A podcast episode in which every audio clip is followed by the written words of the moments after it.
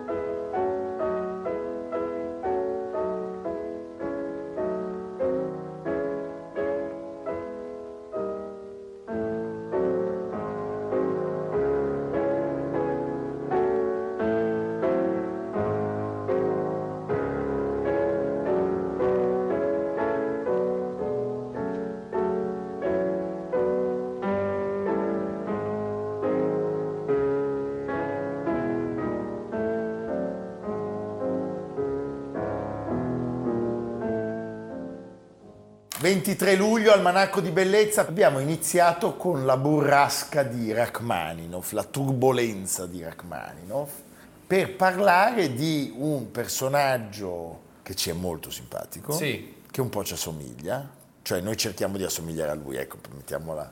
O ai suoi personaggi. A lui e ai suoi personaggi, tutti e due. Sì. Cioè, oggi noi parliamo di Raymond Chandler, Raymond Thornton Chandler, nato a Chicago il 23 luglio del 1888, 1888. E il personaggio che ci piace non è soltanto Chandler, ma è anche Marlowe. Philip Marlowe. Sì, questo nome è quasi elisabettiano. Eh, in realtà è, è un investigatore è un investigatore. È un investigatore però vero, sì, reale. un po' perdente. Reale, un personaggio con mille tic e difetti che ce lo rendono vicino. E eh. direi che Chandler scrive molto bene ed è perfetto per il cinema sì. di tutti i tempi. Chandler è il massimo cantore di quella Los Angeles nera dei bassifondi metropolitani, degli umiliati, degli offesi ed è un personaggio sempre in bilico tra l'ordine costituito e, eh, come dire, non dico la delinquenza, ma no? quella zona grigia. Certo. Ecco.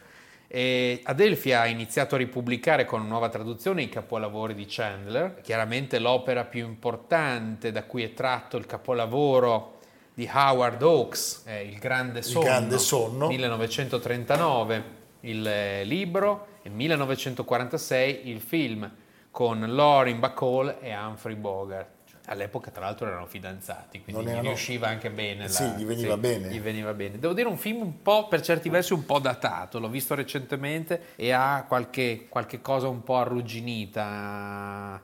Loro sono grandissimi, però questo continuo colpo di scena, cioè è difficile anche stare attenti stare dietro, a quello che sì, succede. Troppo. Sì, troppo, troppi colpi troppo. di scena. Beh, diciamo che le trasposizioni di Marlo al cinema sono tantissime, alcune più felici, altre meno, alt- alcune inaspettate. Direi solo un nome, Robert Mitchum. Fantastico, ben due volte se non sbaglio, e poi Robert Altman. Che diventa l'attore noir per eccellenza. Per eccellenza e Robert Altman. E Robert Altman. Il lungo addio. Il lungo addio, questo film che più che suspense ha una sorta di inquietudine costante. Costante, Sterling Hayden che c'è fa una lo tensione che ti fa quasi star male. Un bellissimo cast di attori. Sì. Vediamone un pezzo. He's a real smart ass, Lieutenant.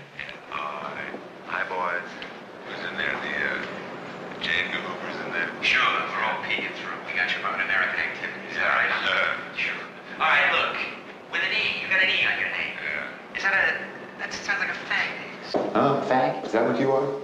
Well, I'm a fag, but I You want to got know what you ladies' need. Anybody with Philip Marlowe's got to be a fag. Sounds like an Exeter Academy fag. Right, right. Listen, what are you here for, Marlowe? Well, I'm here because I'm getting ready for the big game Saturday. You know, we're playing Notre Dame, and I hope I catch a touchdown pass. So now I'm going to be. I don't know what I'm doing here. I'm just good, getting into my makeup. Well, fags make up. Playing, That's, uh, that's you got a part of it. banjo? I do my aljo. Sure. Allora, gli inizi di questo personaggio non furono certamente inizi facili, cioè lui eh, nella sua carriera giovanile non, non- non fu premiato dal successo, non ci furono grandi affermazioni professionali e la sua esistenza fu tutt'altro che serena e questo un po' se lo tira dietro poi Certo. eh, nei suoi romanzi.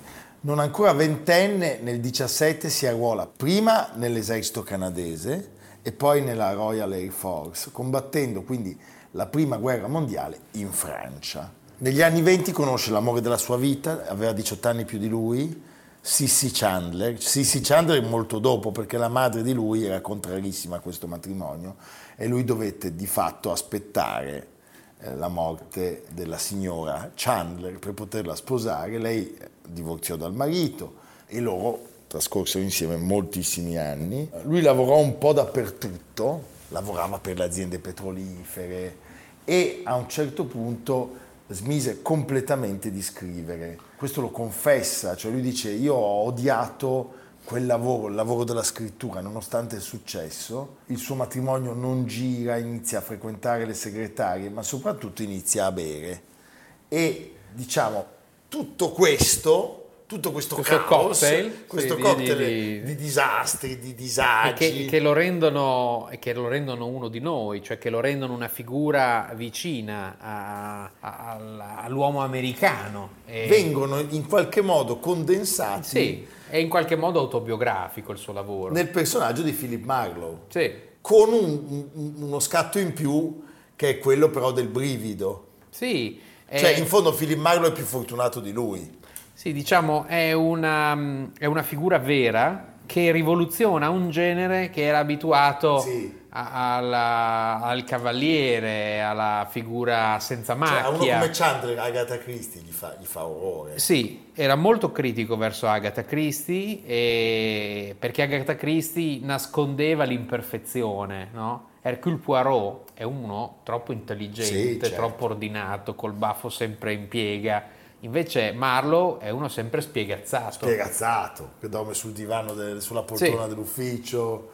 E... Don Winslow, grande scrittore, ha detto era un dio. Chandler per la prima volta ha dimostrato che nel poliziesco ci può essere poesia, stile inarrivabile, lingua musicale quasi jazz. Ed è vero, ed è vero. Ian Fleming era un suo grande ammiratore. I dialoghi tra i più raffinati della prosa moderna sono quelli di Chandler. E poi, diciamolo, la sua fortuna attraverso il cinema è una fortuna inarrestabile. Chiaro. Non soltanto diretta, cioè Il Grande Sonno, che è il suo primo romanzo, e tutti i vari casi dell'ispettore Marlowe, Ma anche come sceneggiatore. ma come sceneggiatore, La fiamma del peccato, Billy di Wilder, sì, è uno degli archetipi del cinema noir Film, con eh, Edward G. Robinson, Barbara Stanwyck che fa la Dark Lady. Fred McMurray, Sì, sì. Edward G. Robinson o il capolavoro di Hitchcock, eh, L'altro uomo, eh, Delitto per delitto. Sì. Tra l'altro in quel caso lui, sai che aveva comprato Hitch, aveva comprato i diritti dalla, dalla casa editrice di Patricia Highsmith, Ah, che era autrice del testo,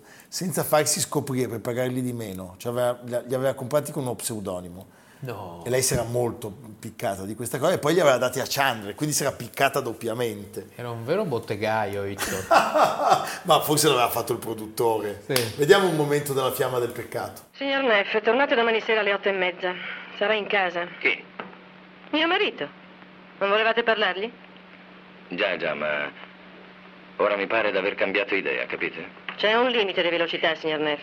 45 miglia. A quanto andavo, brigadiere? Mm, Intorno ai 90. Supponiamo che mi fermiate per arrestarmi. Supponiamo che vi lasci andare per questa volta. Supponiamo che sia recidivo. Supponiamo che io vi picchi sulle mani. Supponiamo che io mi metta a piangere sulla vostra spalla. E supponiamo che la spalla sia quella di mio marito. Toccato. Domani alle otto e mezza. È quel che dicevo? E voi ci sarete? Credo, credo di sì. Stessa sedia, stesso profumo, stesso braccialetto? Mi chiedo cosa vuol dire. Davvero ve lo chiedete? Abbiamo detto il grande sonno e poi arriva il lungo addio, anche i titoli The Long Goodbye. eh, sono stupendi. Lui vince un premio importante, cioè vince l'Oscar del miglior giallo americano e il suo successo non riesce però in qualche modo a liberarlo dai suoi demoni perché la sua vita continua a essere una vita sempre sul crinale. Arrivano altri gialli, altri polizieschi, eh, altri racconti di violenza, di sesso, di crimine e però purtroppo c'è anche la censura, cioè i produttori hanno sempre un certo pudore a trattare i suoi soggetti. Perché sono troppo veri. Sì, sono troppo veri. Sesso, pornografia, corruzione, omosessualità. E poi nel 1954 Sissi lo lascia, lo abbandona, come abbiamo detto lei aveva 18 anni in più di lui, e lui non riesce più a riprendersi dal dolore, malgrado loro Tenta appunto suicidio. fosse stato un, uh, un matrimonio difficile, lui è ormai vittima dell'alcolismo, tenta il suicidio e poi eh, per- a causa di una polmonite muore il 26 marzo 1959 a La Jolla, California, dove c'è la grande architettura di Louis Aspetta, Kahn. no. Dove c'è la grande architettura di Louis Kahn che Stefano Boeri cita sempre a motivo del suo interesse per l'architettura. Accompagnato dalla madre si recò alla Joia e vide questa struttura meravigliosa.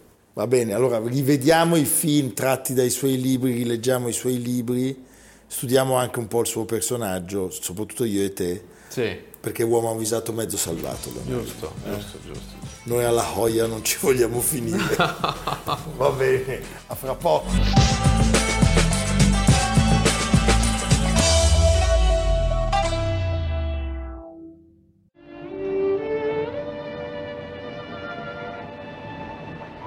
Good morning. Good morning, Father Logan. We shouldn't be seen together for your sake. I had to see the police have been questioning me. They saw the two of us talking outside of Villette's house the other morning. They're trying to find out who you are. I don't care. I've got to tell you. You are being suspected. I know that. You, you shouldn't be seen talking to me. There are probably police all over the boat.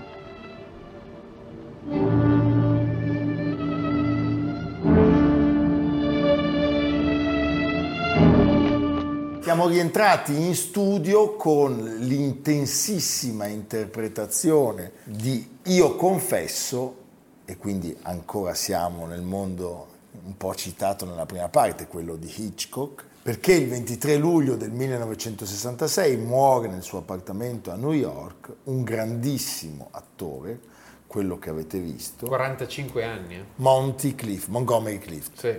Quella di Montgomery Clift è una morte improvvisa all'età di 45 anni a causa di un attacco cardiaco e eh, accade poco prima delle riprese del film Riflessi in un occhio d'oro di John Huston, per il quale era stato scritturato su intercessione della coprotagonista, la sua, sua grande amica. l'amicissima Sì. della vita, Liz Taylor. Era nato il 17 ottobre del 1920 a Omaha, nel Nebraska, dove anche Marlon Brando, quattro anni più tardi, sarebbe nato. Vedi? Era di una famiglia agiata, solida formazione, Sì.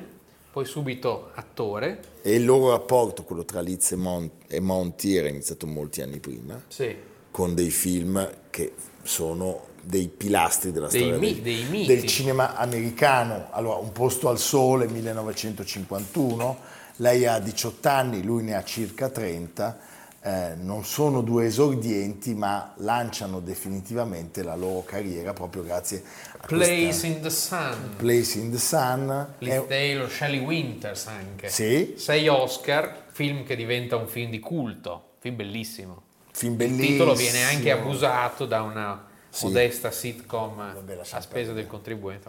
diciamo. E- Lui, lui veste i panni di una rivista che si macchia dell'omicidio della fidanzata incinta, con una modalità però non chiusa, non no, finita. film Riesce- molto romantico, forse il film più romantico uscito da Hollywood negli anni 50. Lei è bravissima. sì.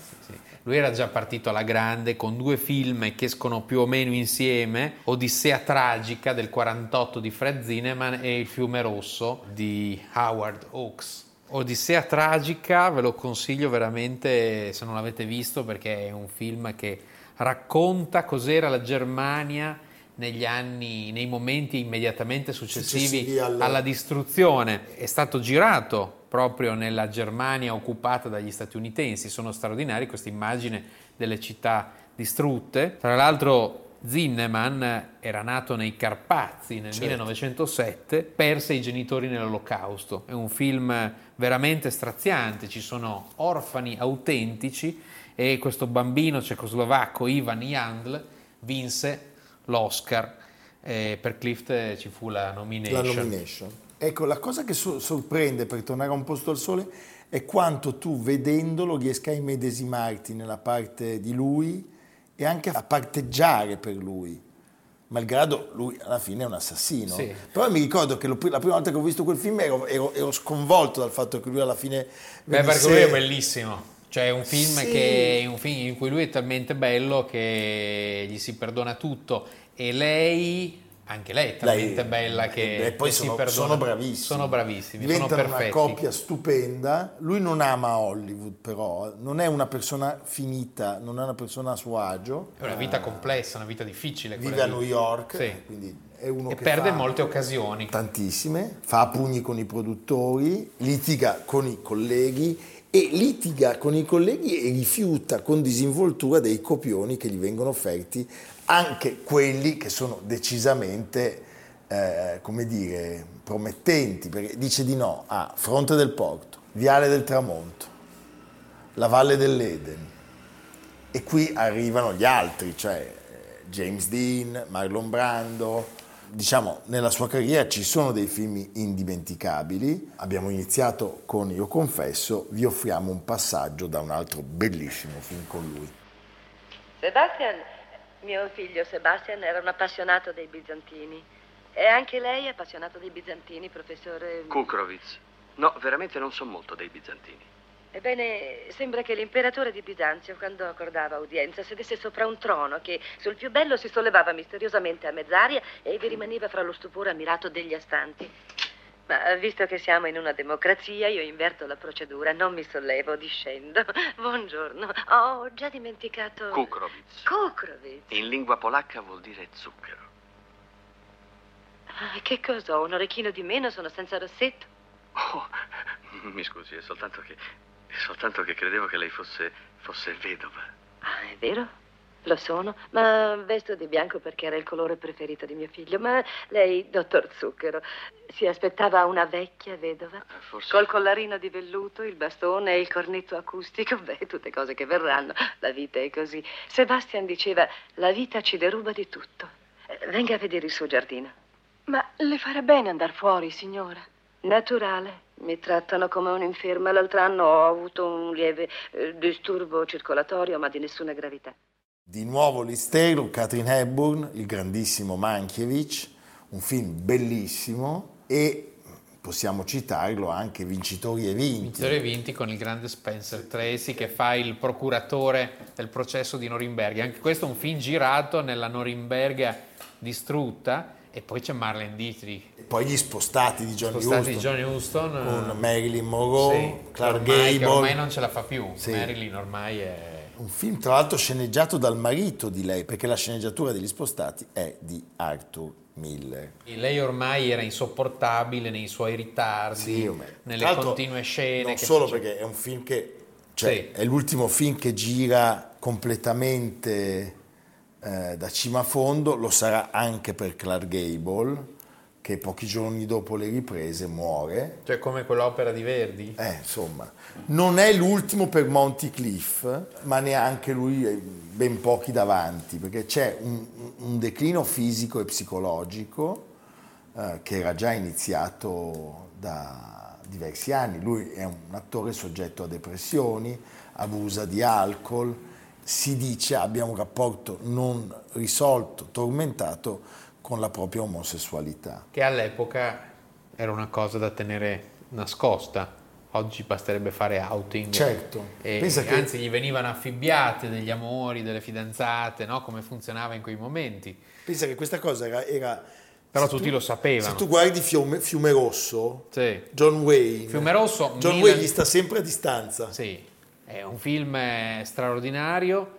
È 1948, come è il, film, il primo film insieme a Odissea Tragica, anzi questo è il suo vero primo film, anche se uscì dopo, subito dopo Odissea Tragica, è un film su cui è stato detto di tutto, la storia edipica, il vecchio John Wayne che deve fare attraversare la Mandria da sud a nord, il giovane che gli ruba il mestiere in qualche modo, straordinari attori Walter Brennan che c'è sempre in tutti questi film, che viene doppiato da Lauro Gazzolo e ha quella voce, puoi scommettere, e dice non mi piace vedere dei forestieri, hanno sempre portato cattive notizie.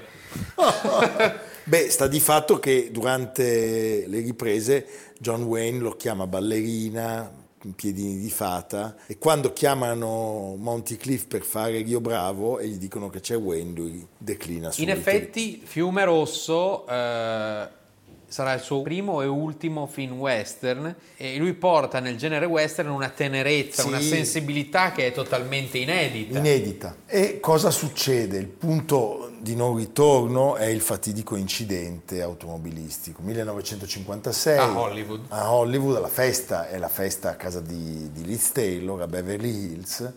Lui si schianta con la sua auto contro una cabina telefonica. Lei corre di persona con coraggio, apre la bocca all'attore, gli blocca la lingua impedendo il soffocamento e lo tira fuori dall'automobile. E gli cambia anche un po' la faccia. Tant'è che se tu vedi l'albero della vita, che lui gira durante questo periodo, lui è come se avesse due facce, due espressioni Sì. nel film. E quando nel film Vincitori e Vinti interpreta una delle vittime della, della barbarie nazista è ancora più credibile in quanto il suo volto è così sfigurato. Una interpretazione straordinaria. eh. Straordinario. Pensa che c'è anche un episodio che lo lega alla nostra Milano perché c'è un, un crudele paparazzo, faceva il suo mestiere, che eh, lo, lo- lo- lo fotografa eh, poco prima dell'anno della sua morte a Milano che barcolla scortato da una guardia del corpo, potete vedere le immagini. Diciamo che però Robert Lewis, che era il fondatore dell'Arthur Studios, che definì gli ultimi anni della vita di, di Clift il più lungo suicidio della storia di Eh. Hollywood, non mancò mai di sottolineare però le sue straordinarie doti di attore e noi condividiamo appieno questa considerazione. Mm, Credo sia giusto lasciarlo ancora con un contributo. Prego la regia.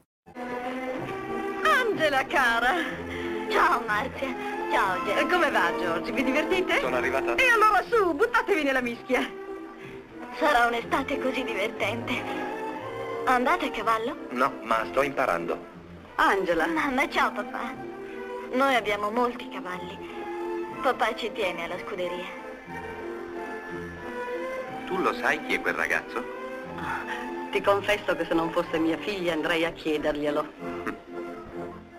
Leonardo, e adesso? E adesso andiamo in un luogo, devo dire, veramente evocativo del- dell'Italia del- e anche così, della suggestione dei luoghi abbandonati, che hanno un doppio motivo di interesse. Siamo in Basilicata, Craco, a un'ora, meno di un'ora da Matera, tra il Metapontino e le Dolomiti Lucane, i calanchi incorniciano il borgo abbandonato di Craco, disegnate dalle- dall'erosione delle acque. Che bello.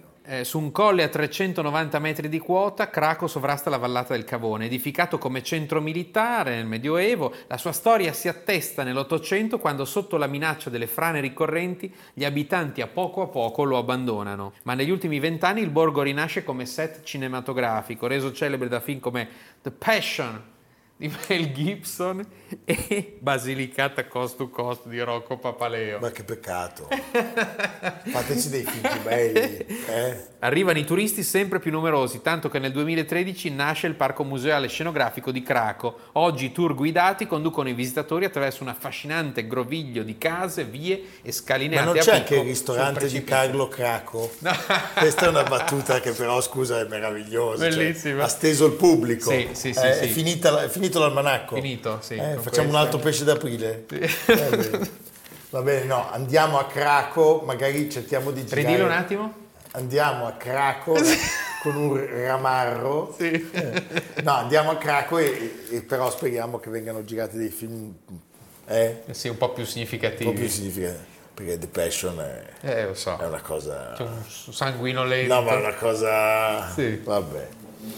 Dai, cioè... Povero Cristo. Diciamo, Pasolini ha girato il Vangelo. Viene proprio da dire Eh, povero Cristo. Sì, sì. Di noi non lo diciamo, a domani. A domani. Almanacco di bellezza, a cura di Piero Maranghi e Leonardo Piccinini. Con Lucia Simioni, Jacopo Ghilardotti, Samantha Chiodini, Paolo Faroni, Silvia Corbetta. Realizzato da Amerigo Daveri, Domenico Catano, Valentino Puppini, Simone Manganello. Una produzione classica HD, Sky Canale 136 in collaborazione con Intesa San Paolo.